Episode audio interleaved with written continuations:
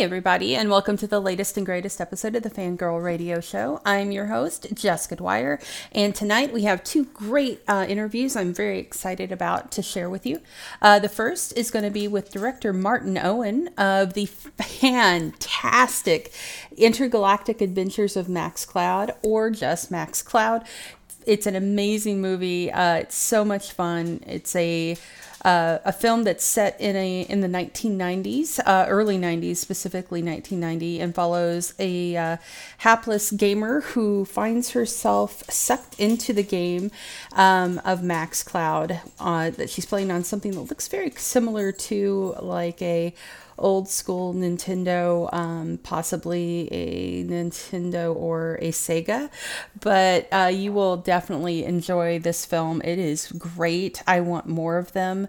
Um, the cast is fantastic. It includes Scott Adkins as Max Cloud, John Hannah, and uh, Tommy Flanagan just being badass. Uh, so, so, so, so good. Uh, really enjoyed it. I think you'll love the interview with Martin.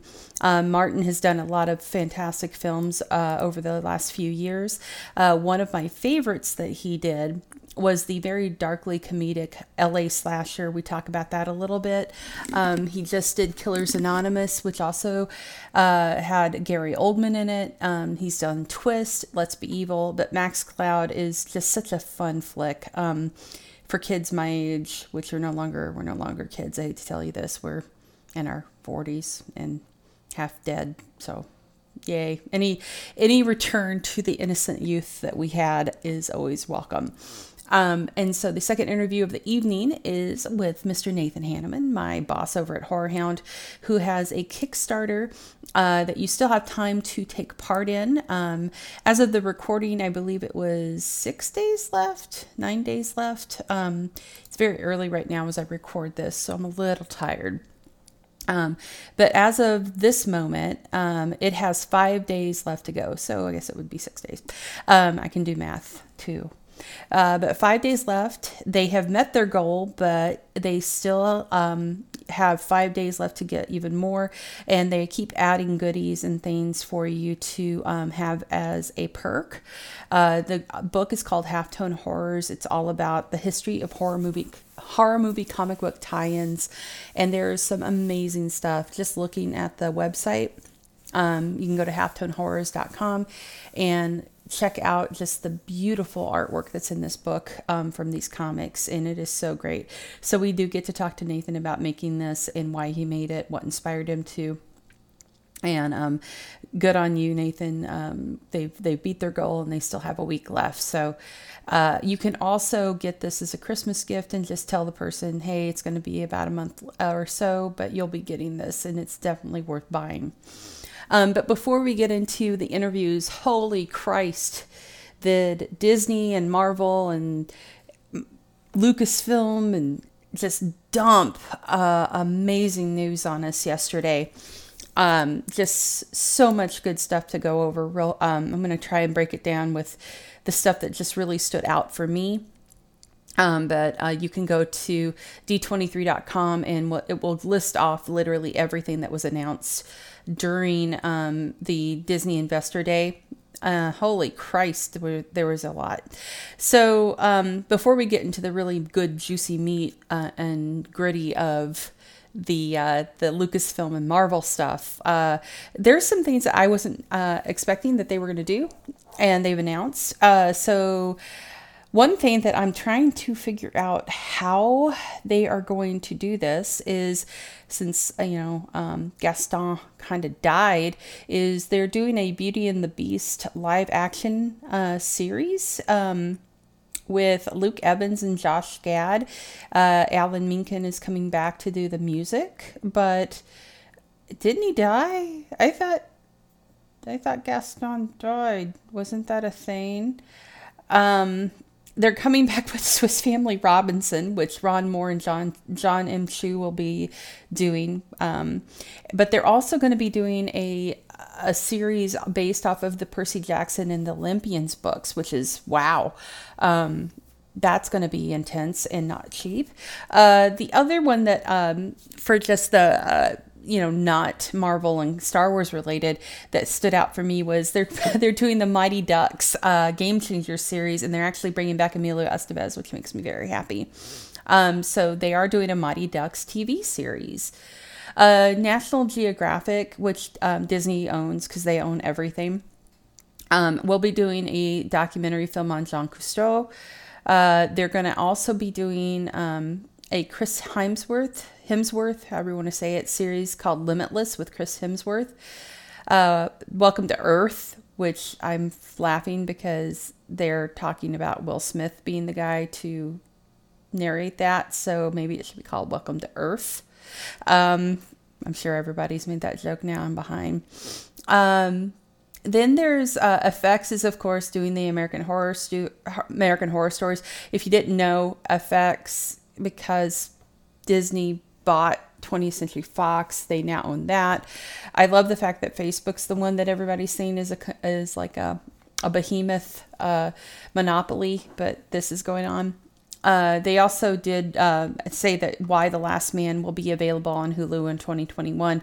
I haven't seen much in the, um, being talked to about that, but I'm really excited for that. Uh, so let's see here. Uh, of course, the other thing that they announced that made everybody go, holy shit, is the Alien TV series. Um, that is going to be exciting. I'm very, very stoked. Uh, they're also doing a TV series about the Rolling Stones called The Stones. Um, but let's get into it. Let's get into the Star Wars Lucasfilm announcements. Of course, the one that surprised God and everyone is the fact that the Obi Wan Kenobi series is going to have Hayden Christensen returning as Darth Vader. There's no specifics. We don't know if he's going to be in the suit. Is he just going to be in flashbacks? What's the deal? But they have announced that in the Obi Wan Kenobi series starring Ewan McGregor, that we will in fact be getting Hayden Christensen. Hayden Christensen is back, and um, they did announce as well the Rangers of the New Republic series. Um, they're saying that it's going to be the um, uh, the Cara Dune is going to be, um, or Cara Dune, however you want to say it, is going to be in that. I don't know. They kind of are setting up some stuff um, with Bill Burr's character um, to make it kind of like he may be in this too. I, I love him. He's great. So, no specifics really, other than it's going to be set during the same time as the Mandalorian series. Asaka, um, Asaka, Ahsoka Tano is getting her own series um, with Rosario Dawson, of course, reprising her fantastic turn as that character. She's getting her own live action series. Again, it will be set during the time of The Mandalorian.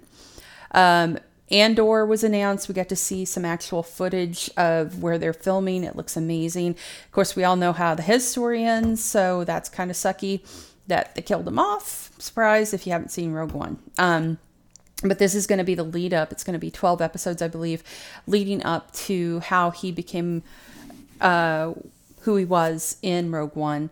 I'm really excited about that. I, I think it's going to look, it looks amazing. Um, they also announced the Star Wars The Bad Batch uh, cartoon uh, that looked super great during, um, set during and after the Clone Wars. Uh, the um, a Lando series is coming, uh, which I had no idea about. And God, I hope they get Donald Glover because that would be awesome. Uh, then uh, there's a couple other ones uh, the Star Wars Vision series, The Acolyte, and a droid story. Um, but the ones that we actually got to see some stuff of is uh, was the Bad Batch, which was a fantastic trailer. Um, Andor, we got to see them. Um, actually, I think they were showing some shots. They showed some concept art, and then they showed the making and the stage and everything of that. So that's really really cool. Uh, Lucasfilm also announced the. Um, we knew this was coming but they actually um, had a logo and a little bit for it of the Willow TV series, which was funnily enough. Um, I don't know if you guys know, I'm working with JoBlo now, and I'm doing a series on there um, called Fantasizing About Fantasy Films, all about 80s fantasy. And we had literally just dropped the ne- newest episode which was all about Willow today, or actually yesterday, as of this recording, when this all got announced. We had no idea that they were going to be doing a bunch of stuff like this in terms of announcing Willow. So that worked out well. um, but the big one and the really cool one, and I've got my fingers crossed for this, was the fact that they're doing a Rogue Squadron movie, feature film for December of 2023 directed by Patty Jenkins, who is the director of both Wonder Woman, Wonder Woman 84, and the the setup they did for that was so great with her um, inline skating, and then she's talking about how she grew up with her dad as a fighter pilot, and how um, he died in service to the United States, and she goes to her car and she said, you know, I've always wanted to combine the two things. I love, going fast and Star Wars, and now I get to. And she is actually putting on her flight suit um, for a uh, X-wing pilot, and she's walking, and in the distance are the X-wings. Yes, I loved it. It was great. Uh, they are, in fact. Um, so yes, Patty Jenkins. Go watch that. It's beautiful. Um, and I'm hoping we get a Wedge Antilles movie out of that we'll see. I don't know. Um, not really more known about it. It's Rogue Squadron, and we don't know any characters or anything. That's it's um, about two years away at this point, three years away. Um, also, they announced that Indiana Jones was being directed by James Mangold and that Taika Waititi um, will be doing a new Star Wars feature. Uh, we knew Indiana Jones was coming, uh, but T- Taika Waititi, Tika, I never can say his name right, but he's so pretty. Um, we'll be doing that new Star Wars feature. No other word on that. That's pretty much it. Um, random, really cool things that were also announced. Uh, there was so much. I don't even know how to keep it all straight. Hocus Pocus 2 is, in fact, going to happen, and they've announced it. They're doing a Three Men and a Baby remake. Um, don't ask me why. Cheaper by the dozen, too. And um, Whoopi Goldberg is coming back um, with a new Sister Act film with Tyler Perry producing. um, then they did a reveal for the Pinocchio um, that's coming, and um, they're also doing Peter Pan and Wendy with Jude Law as Captain Hook. Sorry, I had to take a moment and think about that. So there's a lot of things, a lot, and lot, and lot. So let's get to. I mean, I can't. I, I'd be here all day going over these. So I need to skip to Marvel because the Marvel stuff is really really making me happy and um, was so surprised to see that we actually got some footage they uh, did show some shots from Ms. Marvel, which um, looks great. Very, it's um, very diverse uh, series. They're they're doing it right. Um, I'm really stoked for that. Uh, they also did announce uh, they're going to do new new series with Secret Invasion that's starring Sam Jackson, Ironheart with Dominique Thorne as uh, Ironheart, Armor Wars that's going to have Don Cheadle and uh, as War Machine. So War Machine's getting his own show. They uh, showed more footage from WandaVision, look, which looks fantastic. The Falcon and the Winter Soldier, we got a trailer for. And by God, we finally got Loki. We finally got a goddamn Loki trailer. And it looks just as good as I could hope. And I cried a little because I've been waiting for it. Um, the animated series What If I think is going to probably be it's going to end up being my favorite thing. I think I really loved, and I forgot totally that um, that uh, Chadwick Boseman actually filmed this before he passed away, and he's T'Challa in it, and it's a whole thing where what if T'Challa was Star Lord? That's his what if, and you have him on there with uh, Michael Rooker as Yondu, who finds him and. Oh man, it's gonna be a rough watch. Um, but God, it looks beautiful. They have Zombie Cap taking on Winter Soldier. They have Doctor Strange fighting an evil version of himself. It looks so good. Um, God, I love it. I can't wait for What If. Um, you know, Ms. Marvel's coming, Hawkeye's coming. We've seen some shots of Hailee Stansfield uh, Steinfeld um, with Jeremy Renner looking great. They look like they walked right out of the comic. Um, she Hulk's coming. Uh, and Mark Mark Ruffalo and Tim Roth are going to be in She Hulk. So that means Abomination's coming back. Eee! Oh my God. Um, Moon Knight is coming, which we knew, um, which uh, of course has Oscar Isaac. uh, and then the other big surprise one that I am ignorantly excited for, just stupid happy, is there is going to be a Guardians of the Galaxy holiday special and a series of I Am Groot shorts, like little baby Groot. But the Guardians of the Galaxy holiday special per James Gunn is in no is going to be live action. And he's already said he's an unabashedly big fan of the Star Wars holiday special. Not unir- not ironically he like, loves it. So here's to hoping we get Dave Bautista singing and and or watching VR porn of Wookiees. I don't know. I mean, if you've seen the Star Wars holiday special, you know what I'm talking about. Um, so on top of that, they've officially um, announced that they are redoing and rebooting, and please God, don't let it suck. The Fantastic Four. Um, but um, also, they are going to be doing an Ant Man and the Wasp Quantum Mania. Quantumania is the name of it. So the next Ant Man movie is Ant Man and the Wasp Quantumania.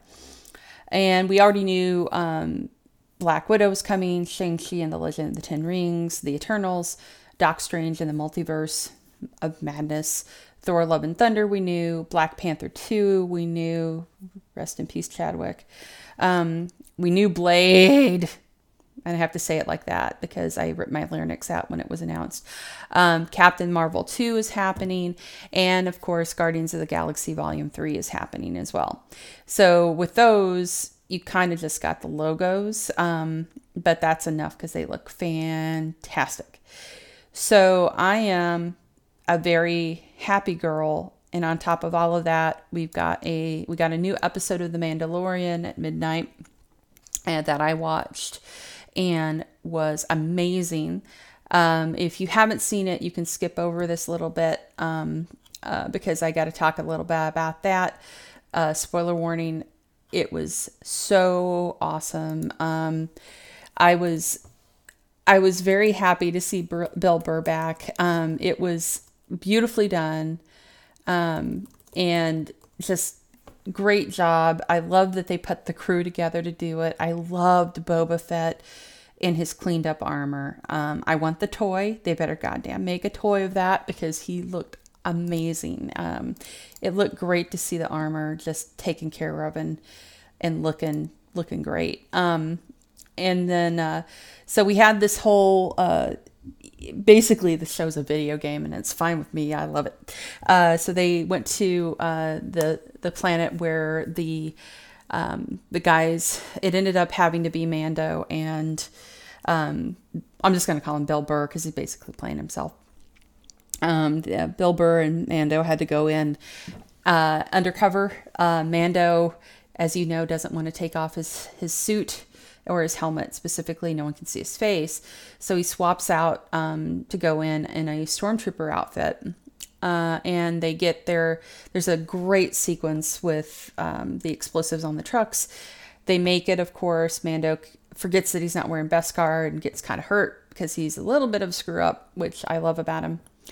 Uh, so anyway, they get to the facility to get the coordinates for Moff Gideon's cruiser, and um, when they get there, uh, it turns out that one of the guys that um, that they uh, they're the setting in the mess hall where they have to go in and do this is someone that is going to recognize Bill Burr, so he can't um, he can't go in and do it because he for, for whatever reason left his mask off, and uh, so it turns out and and you have to in order to get to the coordinates you have to show your face. It has to do a facial scan.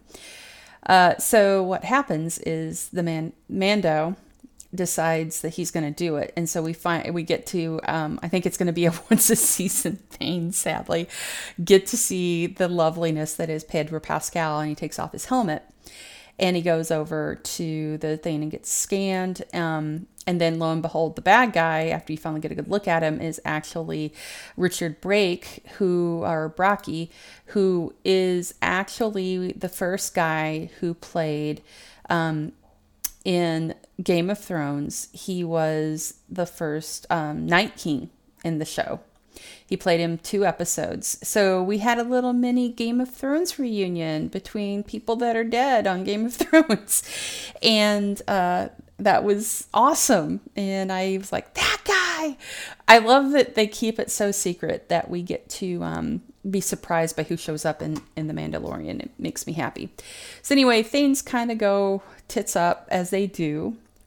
Um, and we get a new nickname for the Mandalorian, um, which is Brown Eyes, which is adorable. And um, Pedro Pascal has one of the best faces. Not only is it handsome and cute, and um, just you just want to just hug him.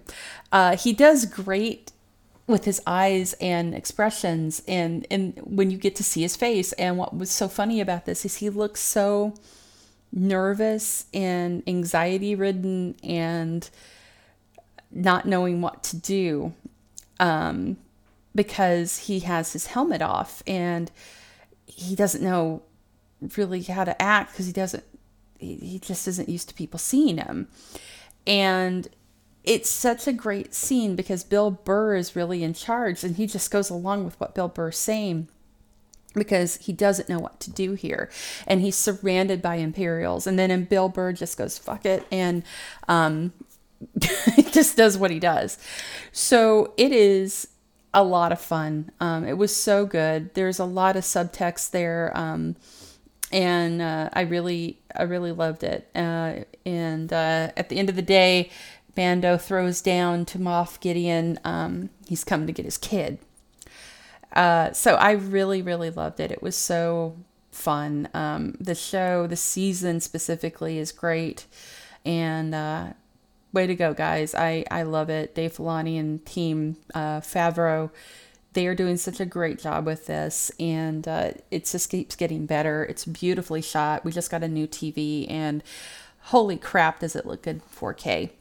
So, uh, and they did announce that there is a third season, but we're literally going to have to wait until the end of the frickin' year of 2021 to get it, which is fine. I'm okay with waiting, I guess not really, but I guess I'm gonna have to just deal. Um, but yay! Um, and also we only have I think one one freaking episode left. This sucks, but we had so many good things announced today. I'm good with it. I'm I'm okay with it. I'm good with it. We've got it. We've got a lot of stuff to look forward to, and um, we'll get more Pascal uh, on Christmas Day because Wonder Woman 84 will be streaming and we'll be able to see him as a bad guy. So, with that, I want to welcome my um, guests to our interview segments. Um, I want to thank you guys for listening. Um, first up is going to be Martin Owen, the director of Max Cloud, which you really need to see. Um, Max Cloud comes out this month on VOD and later will be available on Blu ray to purchase. Um, as I said, it's a great film. If you are a fan of um, The Last Starfighter, if you're a fan of um, Tron, uh, anything retro 80s love letters, this is what you you, you need this. It's such a great uh, movie. I really loved it. The look of it looks like an old directed video um, an old direct-to-video uh, flick from the 90s, late 80s. It has great music that you will definitely recognize, and just such a great, great movie. Um, fun. the The choreography is awesome. I can't say enough about it. And uh, so it does release on December 18th. It will be available on VOD, uh, streaming, and also, as I said, on Blu ray. So enjoy t- the discussion I have with Martin Owen, and then stay tuned because uh, uh, right after Martin is Nathan Hanneman talking about the fantastic halftone horrors uh, Kickstarter. It it met its goal today, and uh, you still have five days to be a part of it. You really want to. It looks so beautiful. It's lovely, and um, super super intensely packed full of things stuff i never even knew existed i mean i i didn't know there was a lucio fulci um, zombie comic book tie-in who who would even think of that um, this goes over all of those great nightmare on elm street comic tie-ins that there were including the magazine sized ones that they did um, this talks about universal monster ones that goes over hammer horror films just beautiful stuff and um, definitely worth backing. I can't say enough about it. it. Just looks so great. So go do that now. And I want to thank you again for listening. We'll be back um, very soon. Um, if we don't talk to you before the end of the year, I want to wish you a great holiday season, a happy new year. We've almost made it to the end of this. And um, I hope you guys are safe. Uh, and, you know, we're almost over it. We're almost there, guys. We're coming through. We're coming through. Um, so thank you. I hope you're safe. Uh, thank you for supporting me. Uh, thank you for supporting Fangirl. Um, and you know, uh, if you want to see more stuff from me, go for sure go check out JoBlo.com, fantasizing about fantasy films. We've got three episodes up. The first is all about legend, the second was about the never ending story, and the new one, of course, is about Willow. Um, I hope you enjoy them. Definitely let us let us know in the comments if you like them. Uh, that is on JoBlo videos, and I uh, always be sure to check out Fangirl um, Fangirl magazine on YouTube as well for new stuff. And uh, again, thank you for listening. I hope you have a great rest of the year. Stay safe um, spread the word, not the virus. And um, here come our interview segments. And thank you again. Hi. Um, Hello, oh nice to meet you. Nice to meet you. Is now is that is that Max on your shirt or is that Arnold Schwarzenegger? Oh, it's Arnold. That's, oh, Arnold. Yeah. that's fantastic. I, I, didn't. I, I, didn't deliberately wear uh, a sort of a, a, a nostalgic T-shirt. It was I had a shirt on. and I was getting so hot that I uh, thought, oh God, I've got like yeah, I've got Total Recall t-shirt. That's fantastic. Well, um, I know I don't have you for very long, and I really want to thank uh, you for taking the time to talk to me about this movie. First off, I have to say uh, I am already a fan because I loved LA Slasher. LA oh, Slasher you. was a fantastic flick. I loved the the dark irony and and everything in it. Um, so this kind of is a lighter, kind of more ironic and fun take on this genre. And I have to tell you, this was, I love this movie. You hit everything perfectly. And it's such a neat and different take on the whole video game and being inside the game concept. What was the process for putting this together for you as a director and writer? Um, I th- well, thank you for the kind words, by the way. I really appreciate that. Um, but basically, um, it was it kind of came from this seed of an idea um, of this character and and um, yeah, and the idea of this character existing in a video game, and then myself and Sally, who I wrote the script with, Sally Sally Collett, um, we you know just very quickly were able to sort of like just some ideas just come together really quickly. You know, where sometimes you sit there and you're like, oh man, I I'm kind of having writer's block, it's not working. But this thing was like wrote itself because it's so ludicrous um, and there was so much stuff that I wanted to do in a film like this um, that I think we were almost like mentally oversubscribed for things we wanted to do. um, so no, it was just, it was a very organic process, and as I say, it was based on a lot of things that I wanted to do and Sally wanted to do, um, and we're just fortunate enough to have the opportunity, you know, to to make it. So I, there's obviously a love for the nostalgia in this. Um, I, I, I, the I love the fact that you used a song from Transformers the movie, but you didn't use the one that everybody uses. Yeah. You used Dare, yeah. which is great. Um, yeah, yeah. How what what did you want to make sure like you like what really in your heart you're like I have to have this in here because I grew up with that and I wanted to include it. Absolutely. I mean, I mean, yeah. Obviously, like the Stan Bush, the Stan Bush track, "Dare." Because obviously, like the, the other one is uh, "You Get the Touch." Yeah.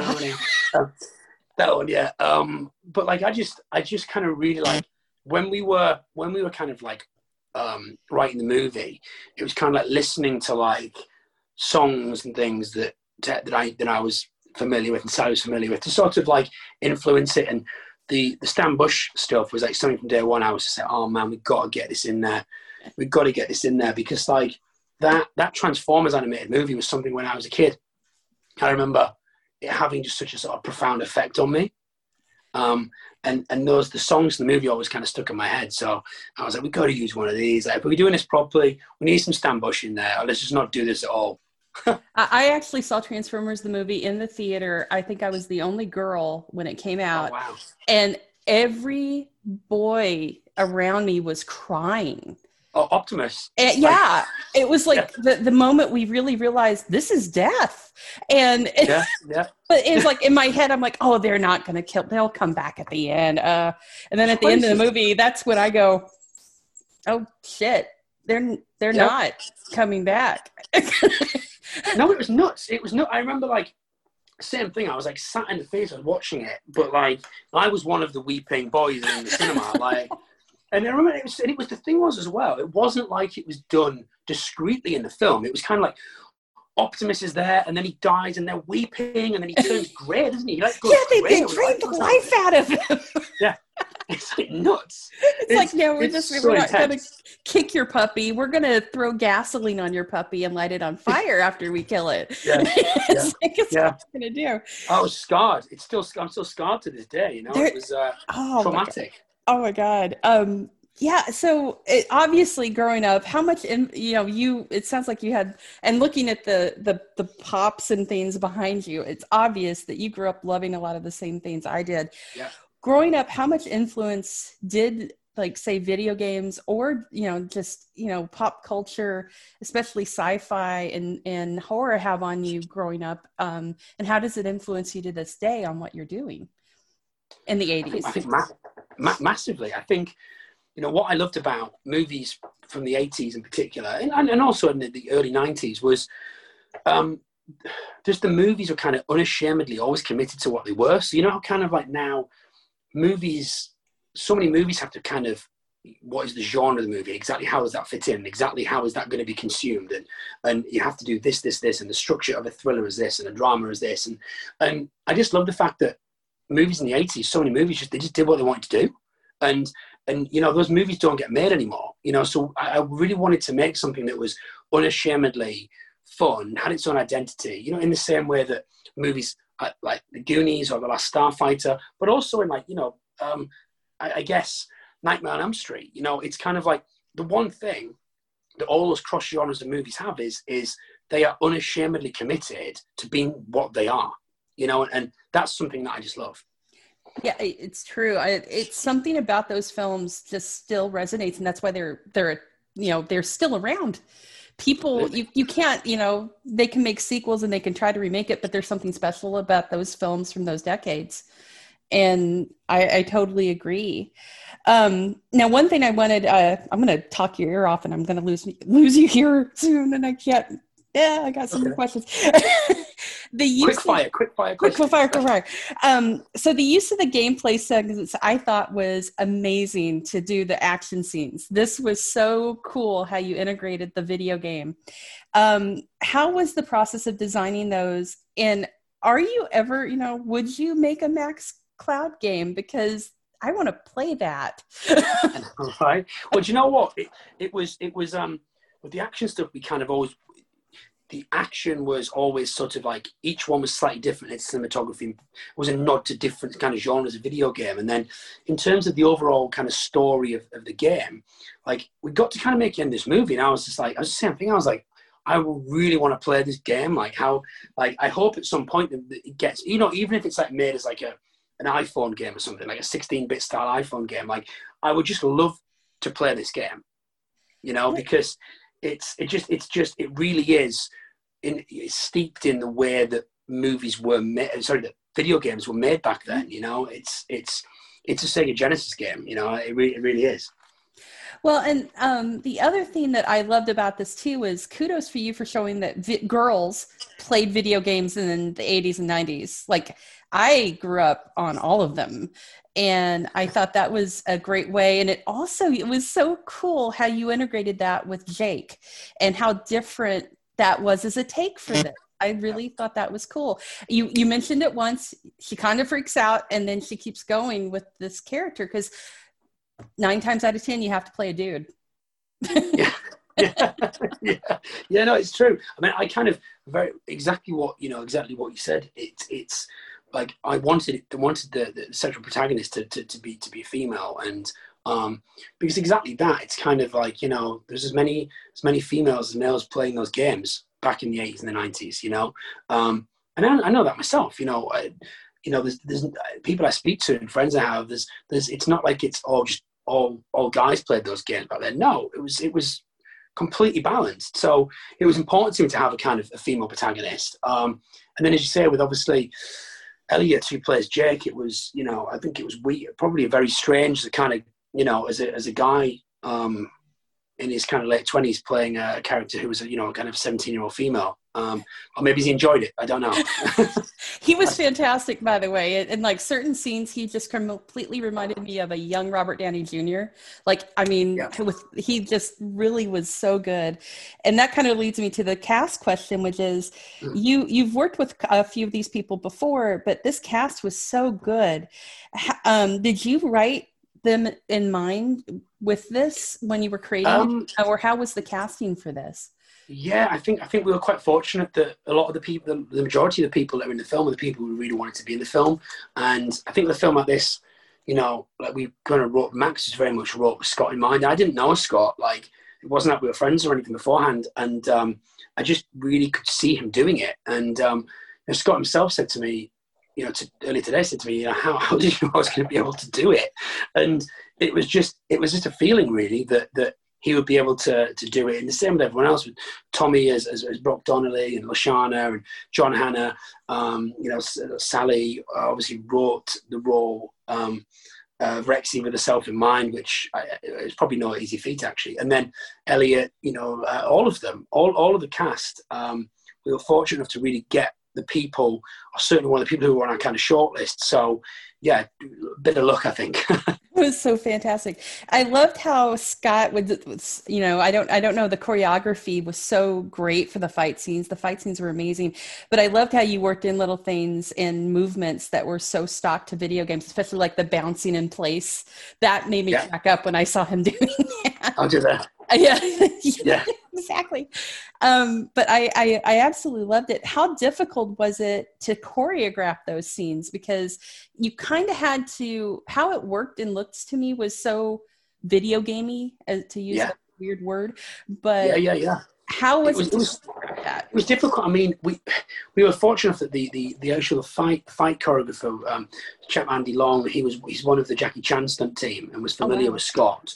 So the way we the way we kind of did this was they Andy and his team were kind of put together like, oh, this is what we're going to kind of do here. Like, wow, this is great. And then we would discuss like how how it needed to work in the context of Max Cloud and, and the video game stuff, and then in the context of also the characters. So you know, it was it was a, a, a tricky process, but it, it, turned out very well. And we were very fortunate that you know the, the, the Andy and the, the, the stunt the fight team was brought on board were, were fantastic. Um, you you were so great. I, I, I absolutely love this movie. It just was such a neat mix of everything I love, and I got to tell you, Tommy Flanagan needs his own movie. We need a sequel where it's Brock Donnelly. I know, right? I, I, oh my god! I, I, thought I think this as well. I, I could I could I've always been able to imagine this sort of like you know yeah Brock Brock Donnelly interdimensional bounty hunter. Yeah. You know, like that's kind of like I just can really kind of see that as some as something. So, you know, if if this this you know film connects with an audience and there's a there's an appetite for kind of more exploration to the world, it's something I would love to do. I'm honest. Oh yeah, no, you've got a complete universe here that I, I think fans will love to see it expanded. And he just looked great as a space yeah. cowboy. Personally, as a as a girl, I tell you, good job on the casting. well, thank you so much, Martin. This was oh, so you. fantastic. I can't. I, I'm buying this movie. I loved it. It was so good. I'm telling everybody about it. And um, thank you for making a fun throwback. This was so great. Uh, you thank did you so a, a fantastic job. You guys nailed it. Thank you, Jessica. I appreciate it. Thank you. Bye bye. Take care. It's lovely to meet you. Hey, everybody, and I want to welcome to Fangirl Radio again, the man behind Horror Hound Magazine, as well as the Kickstarter of Half Tone Horrors, the history of horror movie comic tie ins. Mr. Nathan Hanneman, and uh, they, the Kickstarter is doing fantastic. Um, but your time is running short if you haven't backed this project. Um, it's going to be ending in, I believe it is six days as of this recording. And um, right now, there are all kinds of, of, boosts that you can get on there, um, choices that you can do for um, additional pledges, or you can just donate to make it happen. Um, so, welcome back, Nathan. I hope 2020 is doing well for you. Um, looks like it. I don't think 2020 has done well for much. well, it made you have to do a book. You you you uh, finally did the book you've been talking about. Yeah, I've been talking about doing a book for 15 years. So, first of all, um, what um, what really made you want to do this? Like, it's it's a specific subset of of the comic book world and the horror movie world, and I I love the fact that um, you know I collect comics, you collect comics, but a lot of people never realized just how many horror film tie-ins there were. Yeah, I it's it's kind of funny I can what I'm about to say may sound like I'm bashing our competitors. It's not. It's not at all. And I don't if if anyone ever hears this that works for like Rue Morgue, for example, um, this is just it's a genuine fan, you know, reaction. I love Rue Morgue. I read Rue Morgue, but I never understood why they didn't focus on horror movie comic books. Um, in retrospect, I understand that they're more the horror culture magazine, but I was always a horror movie fan. I just I just want to know horror movie stuff. I I'm a licensing junkie too, and I love you you put a um you can put out a reanimator back scratcher as long as it's officially licensed. I'll buy it. You know. Um, I'm trying to picture what that would look like. it's just a giant syringe. now I want to make that no, but but you know what I'm saying? Like I, I um as a as a horror movie fan, there was no place to see where what new movie uh licensed comics were coming out. And there there's always they were always coming out. Um, but no one covered them because I think they were kind of considered like the the bastard stepchild of of the uh, the comic industry, and and that is a little unfair I mean, we I just made a post today uh, about uh, Cor- Roger Corman had created a Cosmic Comics and did Death Race 2020, which I thought um, was ironic. Uh, it's the, the you know the same team that made Martial Law. You know, it's it's I, I I was doing this thing on um, the Versus comics, Leatherface Jason, and you know uh, other other things. You have you have amazing names like Sam Kieth working on them, John Bolton working on stuff. Uh, you know the talent that that was involved in a lot of this stuff. Um, but generally, if it you know if it's being covered in a magazine, it's not a licensed movie comic book, and I never understood that. Um, so I worked for I worked for uh, Tomart Publishing, and when I worked there, I was able to have a diamond uh, ordering account. So if if anyone knows how comic industry, uh, comic book store industry works, you get the previews catalog once a month where you get to place your orders. To me, that was the only magazine I could flip through and find licensed comic book news. Um, but you had to search for it. So it was, when we started Horror Hound, I, I just remember sitting down with Aaron Crowell, the managing editor, and saying, "We're not going to cover it unless it's licensed movie. We just, I, I'm tired of not being able to find out what's coming out movie license wise, and and that was kind of where that started. So, um, it, I could say that was the early start of the, the book. The just that concept of the just wanting to be able to be the place where you can go to find this stuff. Well, and the the one thing that um that we were talking about was the scope of it and how many there existed. I'm really curious because I love the John Bolton because I believe he's the guy that did the Army of Darkness painting. Mm-hmm. Just absolutely stunning comic. Um, And one thing that I liked about um, it's the same with movie tie-in paperbacks, which I collect, is you get extra stuff that you won't get in the film. Like they they will there will be extra story, extra background, and things that happen in the books that um, that that don't make it into the film, which is pretty amazing. Um, like I, I love I, I wish they'd do a comic book adaptation of it, but I have the the paperback to Martin, which mm-hmm. is super rare and um and the same with the Halloween paperback, because that gave you the whole um, cult background of Michael Myers in there. So that's one of the reasons I, I love these. What was the comic that surprised you that you didn't realize existed that you discovered while putting this together? Oh, you know, that's a, the the scariest thought to me, and, and you you would know this um, because we've worked together for so long. I I I don't like touching any article unless we can be exhaustive and yes. comprehensive. yes, uh, I know. I'll I'll turn stuff down. I mean, we Aaron wanted to start doing video and VHS invasion, video invasion, and issue like two, I think. Um, and I, t- I told him flat out, I said no. I gave him strict guidelines for how you know, unless you can give me every every VHS box cover of every company, and we can do one company per issue, that's the only way we'll do it. And he, you know, that challenge he took on, and it took until issue 12 before we were able to do the very first one. So, um, I get scared at not being complete.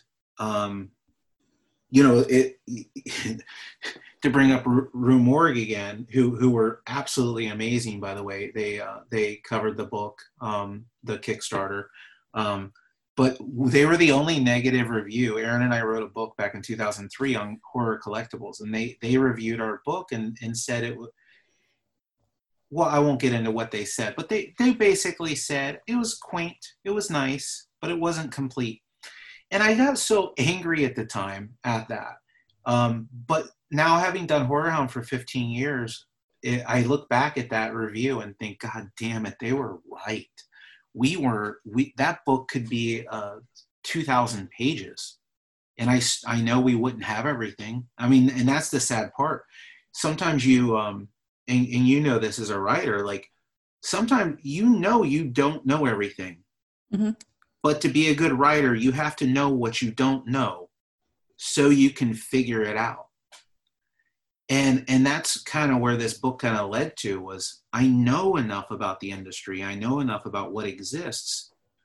Um, that that would be enough for some people to want to write this book but to know what you don't know enough to try to do the book is is kind of it's it's a weird way of, of describing it but it's it's it's that kind of um, mentality. Like i know what i know but I think I know what I don't know. And that's where we kind of had the starting point with it. And what scares me is every time I dig, I mean, I mean, I dig into the book, like I'm working on image art archiving and stuff like that. I still find stuff. And um, so just, I think it was just today I found something that I just was, I was angry about and it's something that I would never have found on my own. It, it turned out the um, we have a guy named Jason Moore who's doing um, 11 by 17 sketch uh, rewards that we just added to the Kickstarter. Mm-hmm. And he's he's worked on comics uh, um, his whole professional life. He worked on the old Leatherface with North Star Comics. He worked on uh, uh, Vertigo's Sleepy Hollow. He worked on the Halloween comic books. He works for Eibon Press doing zombie and all the Fulci stuff. Um, but he gave me a list of all this stuff that he's worked on. And there was a title on there. I was like, wait, what's that? it was something called The Remaining from some company called Kingstone back in 2014. And uh, I was like, is that a movie? And I looked it up and it's a, it's a legitimate horror movie. I, I, I recognize that name. yeah. It's, it's like a biblical, like uh, a biblical take on a horror film and a, um, a Christian publishing company who does stories from the Bible. They adapted it into a comic because it's basically about revelations, um, but it's a horror movie, and it's just one of those weird things where you what scares me is you don't know it's an adapted comic unless you know it's adapted from a movie. And some of the stuff you just don't know exists as a movie you know? Yeah. Oh well and i would that's even so recent too and it's that was a small release if i remember correctly so that the fact that they did a tie-in comic book is kind of nuts. Yeah i, I mean i have the way i'm trying to structure the book from a narrative standpoint is, is creating like chapters and one of the chapters is just independent cinema um, and you kind of have to break it between classic and, and modern um, because the classic stuff like Willy's and um, you know there's some there's some weird stuff Sleep Stalker uh, there, there's old stuff from the 90s that that kind of deserves its own spot because of the era it comes in but there are modern films like 100 Acres of Hell uh, Bone Setter, Borderland Driller Drive-In Horror Show you know, uh, Ghoul School. No, Ghoul School's a little older. No, Future Future Shock. That's an old one. but Ghoul School's modern. How to be a serial killer. Um, How to be a serial killer had a comic. Had a comic from uh, Viper Publishing in 2008. crap. Uh, Orphan Killer. Uh, Robot Ninja. Uh, and you know, uh, Wolf Hunter. There's all these weird ones that you just you don't even know they're adapted comic because you don't know they're an actual movie. The one I think my favorite, and I know I'm pretty sure you, I'm, I, am i am almost positive that you have it in there is, and I still have mine. I bought mm-hmm. this when the movie came out. Was the To Die For 3D comic? Oh, they did a 2D and 3D. Yeah, I have. I, I think I have both, but I know for a fact I have the 3D, and that was such a, a just a niche little movie that um, people keep thinking oh, I'm talking about the Nicole Kidman movie, and I'm like, no, no. it's not what I'm talking about. They made a comic book off of that. Um, but it's there's I I love it. I I'm you'd mentioned the the scope of the images. Yeah. How difficult was it to like get your arms around just how much you know just the photos and the imagery for this because you I, you do such a great job with with horror hound and and putting together the look of it. How did this drive you crazy? Um the the only thing was why i thought this this because i started working on three different books. I um because i didn't know which book i was going to do. One of the books was uh we we we've wanted to do a volume one of video invasion vhs invasion. Um, so I, I started working on that book and I realized that um, I'm just not ready for it. It's going to be big. Then, yeah. It, and then I started work because it can't just be one book. It's that would be too big. The way I want to do it, it has to be volumes. Um, and I knew I wanted to go to Kickstarter. This 2020 kicked our ass, and, and just honestly, we we really needed to go to Kickstarter. It just from a logistical standpoint, it's the only way that this made sense. Um, and I didn't want to take video, VHS Invasion to Kickstarter. Um, the second book I had was basically my. Uh, I wanted to do my version of the Gore score. You know, very uh, Chas Balun's book series. Um, you know, the creator Deep Red, mm-hmm. Fangoria. Um, that's that's an important book to me. It was one of the things that led me to to even want to do horror hounds. Um, so I've always wanted to do a book like that, and um, I didn't want to. I didn't want to do that book. I didn't want to do the review book, but I wanted to do like a version of it, and that that's what I thought I was going to do.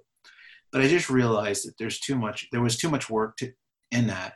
Um, with the amount of research and stuff I, for for the what I wanted to do with it. And then the other one was the comic book, and I kept looking at the comic book at, uh, uh, book as as something that was just way too big.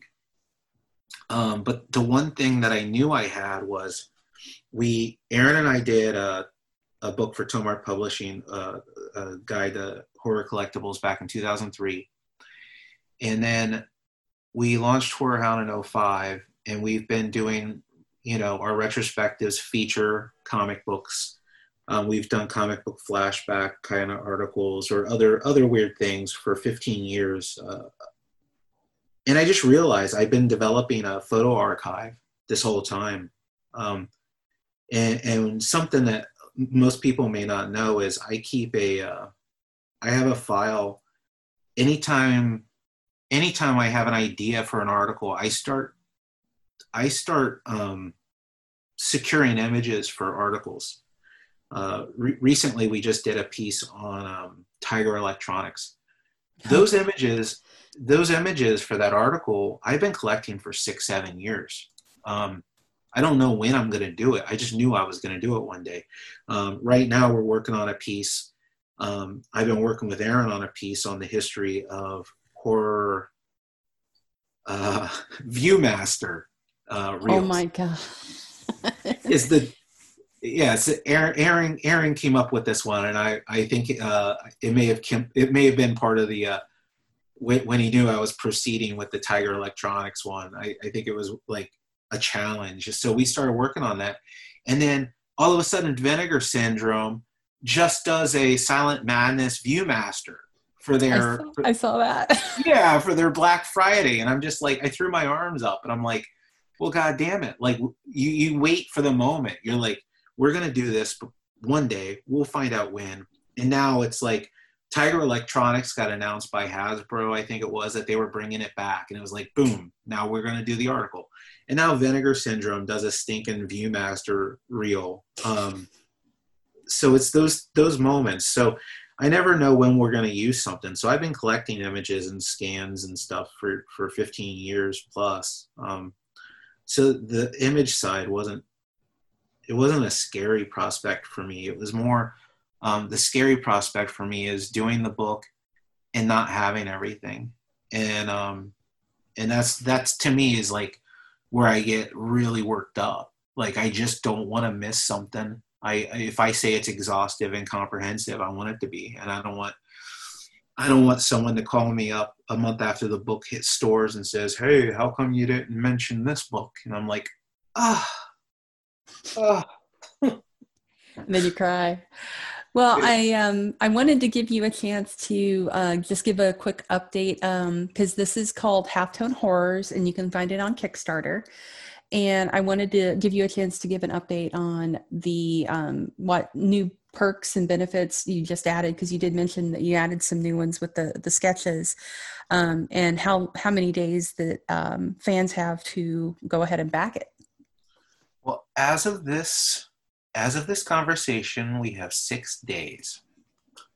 And this is on uh, the December 9th, by the way, guys. The night, the night of September 9th. The uh, S- September 16th at 2 p.m. Eastern Standard Time is when it ends. Um, we're, I believe, 90, 93% funded. Uh, um, 23, a little over 23,000 of the 25 um, goal.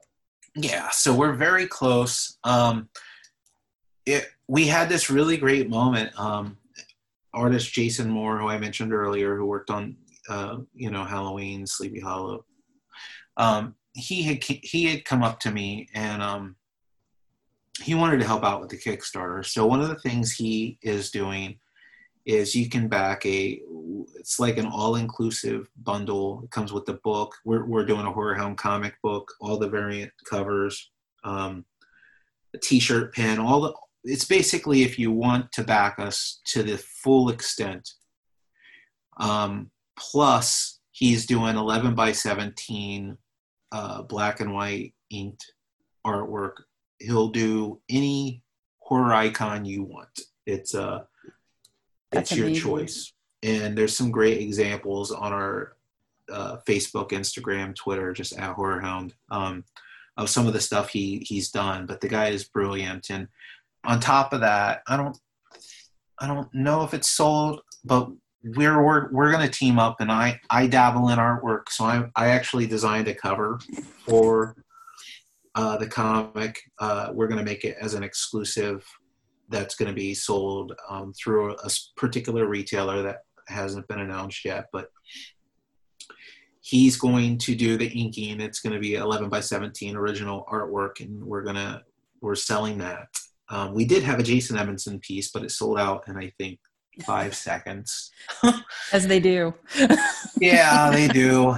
Uh, but yeah, on top of that, we're still working it through. Um, but there's all sorts of packages, stuff that comes with subscriptions to Horrorhound Magazine, um, all inclusive packages that include the because we're doing the, the Horrorhound comic book. Um, it's going to have, I think we're we doing a Kickstarter variant, uh, ex, Kickstarter exclusive cover, a retailer cover, a convention cover for when Horrorhound Weekend is able to return. Yeah. Um, the retailer cover that uh, is not yet uh, announced, and then another cover that uh, I don't, I can't remember what we're gonna do with it, but there's at least one more cover we're doing. We're we're going what I called it. We're giving it the dynamite entertainment treatment. Uh, it's getting five variant covers. Twenty variants. it's good art. I can see so I can I can see somebody like putting uh, uh, framing all of them and putting them like on their wall oh, too. What, what what was really exciting was we argued over whether or not to include a Horrorhound comic because it's not a licensed movie comic. Um, but I just thought it, it made sense. Like if we're going to do a book about comics, let's do a comic book. And well, and, and the and the the the horror hound itself is iconic and is a character. Like he shows up in everything. Yeah, we've it's it's really funny because we've we've it, Aaron always said he's our uh, he's our Eddie from Iron Maiden, so we have to treat him like that. And um, so we, he's always been on the T-shirt for our, our, our conventions. He's always he's in every issue of the magazine. But the funny thing is, he's been turned into an action figure, and he's been turned into a bobblehead and a mask and all sorts of stuff. And we're working out a deal right now. Um, next year, we're going to introduce a Horrorhound Tiki mug. Um, so we have some cool stuff, but we've never done the comic book. And uh, what's really shocked me was people have people have really responded well to the comic book to the point where I think we've technically sold as many comics as we've sold books. um, so I think that there's interest there that uh, we're going to be we're going to be digging back into this character as, uh, for a comic book return. Maybe someday we'll do an animated movie. that would be yeah. badass. you, you, you know, there's an animated short.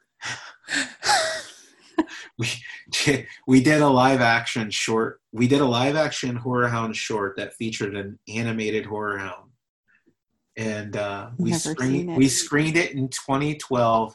And I don't know why we've never done anything with it, but I, I gotta I gotta bring it up in a, in our next meeting and find out where it is and why the heck it's sitting in a drawer somewhere. Yeah, no doubt.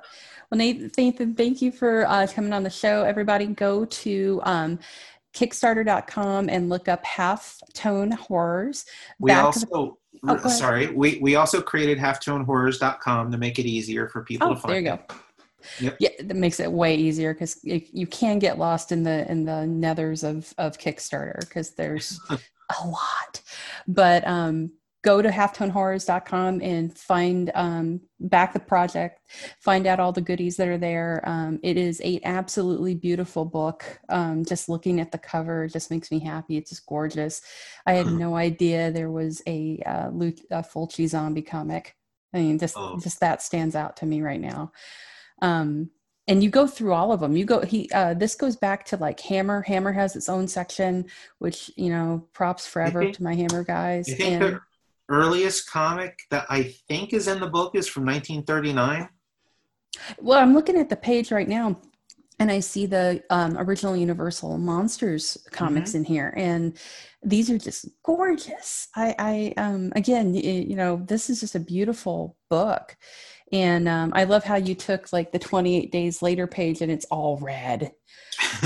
That's just fantastic. There, there, are so many 28 days later comics. It, it, it's ridiculous. I know. I remember, um, I think I got sent a box from um, to review of comics from, I think it's Dell. Is it Dell was published? Who was publishing those?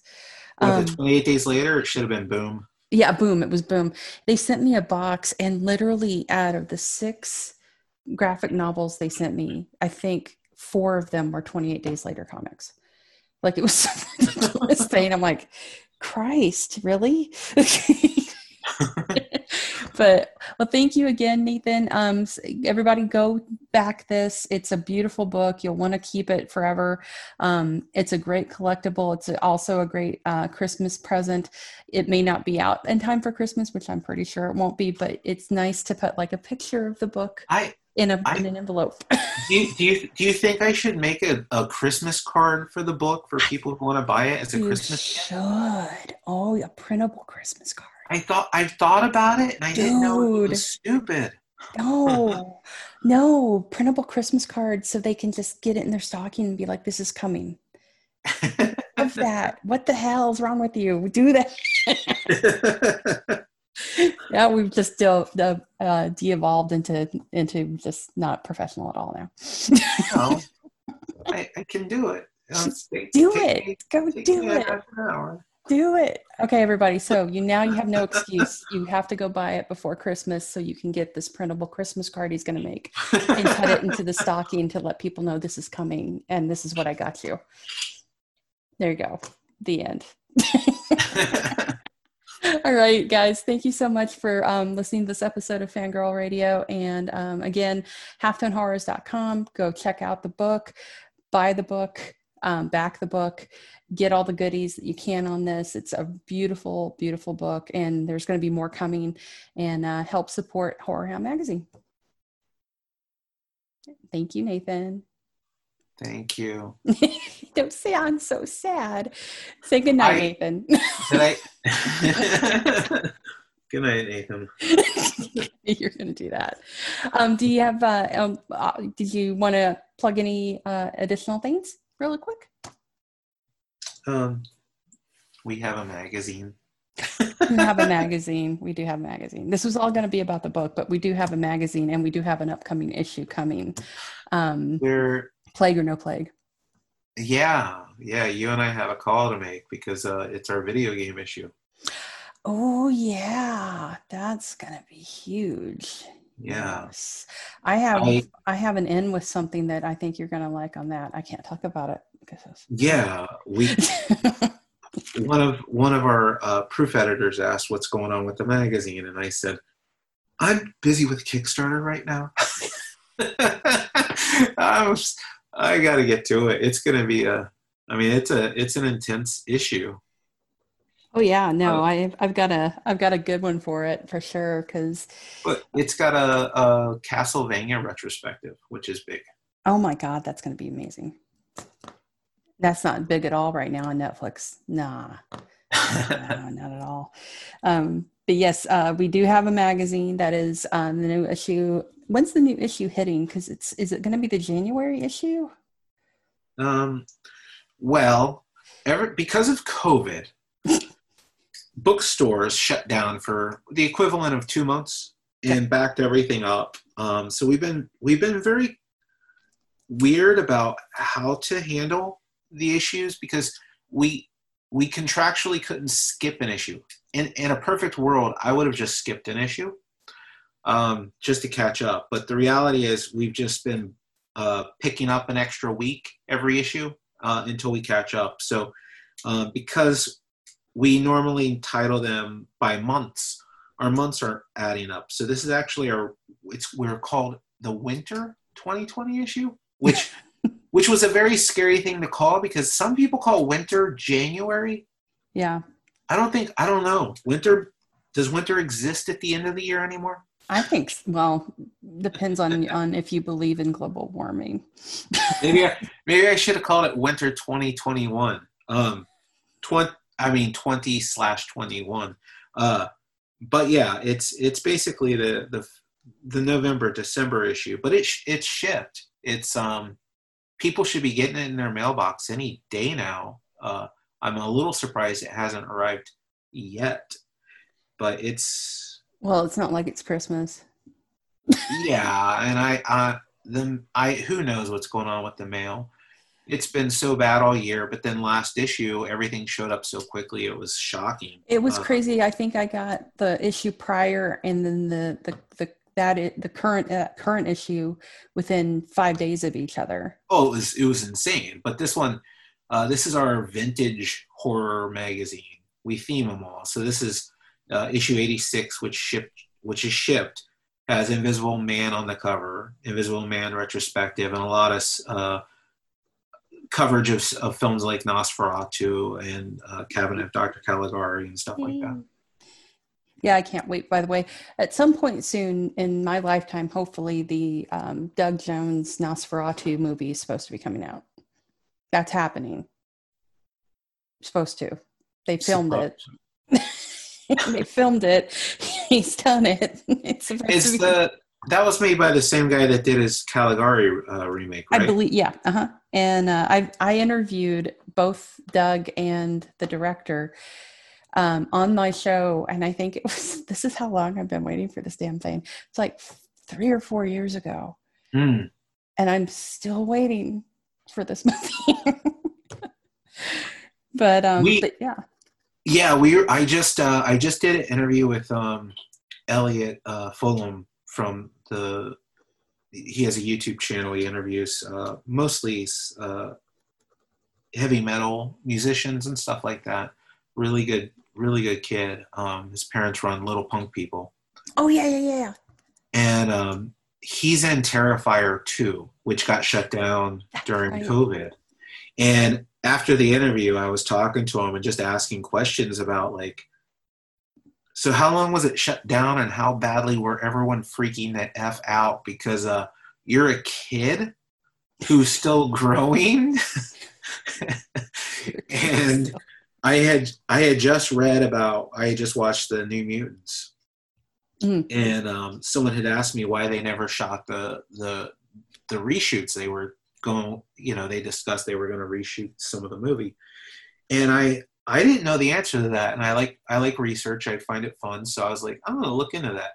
And I found out it's because it sat on the shelf for almost three years that the actors grew to they they aged a little bit too much. They they just couldn't have them oh, yeah. anything. No, it's it was on the on the shelf. I remember when I first saw the trailer for that and we were like super excited and then nothing happened for ever yeah and they finally just shoved it out there during during that movie was cursed i liked it i really liked it i thought it was um i thought it was true to the the origins i just thought it was really funny that they just determined that these actors who were all you know around 18 years old when they made the movie um could not pull off 18 anymore. well, that the the girl um that's in Queen's Gambit, she still looks the same. Oh, she's playing a teenager in Queen's Gambit. Yeah, I don't. she looks exactly the same. she's like, where is that from? And then um um Arya, uh uh, she still looks the same. She's like, yeah. I don't anyway but um so guys thank you for listening to the episode um uh, go go back this and definitely support um, support us at horrorhound. Check out horrorhound.com be sure to buy the magazine. Um, and uh, eventually this is the the bad times are going to be over and we will be back with horrorhound weekend in person. Um, and we'll get to see each other in person again and go hang out and i will um, you know buy you a drink So again, thank you, Nathan, for joining us. And guys, uh, I see you. Um, I promise there are going to be more of these uh, upcoming now that things have kind of settled. Uh, I will be doing more episodes. I promise more regularly, more than once a month. Um, so again, thank you guys, and um, we'll see you uh, in 2021. Oh my God, we made it. We kind of made it. Kind of. should I should, should I jinx it and say we've made it, even though it's not over yet. Uh, I got too much. I, I, hear too much. I hear too much. There's it's, it's too soon. too soon. All right, guys. Thank you again for listening, and we'll see you next time on Fangirl Radio.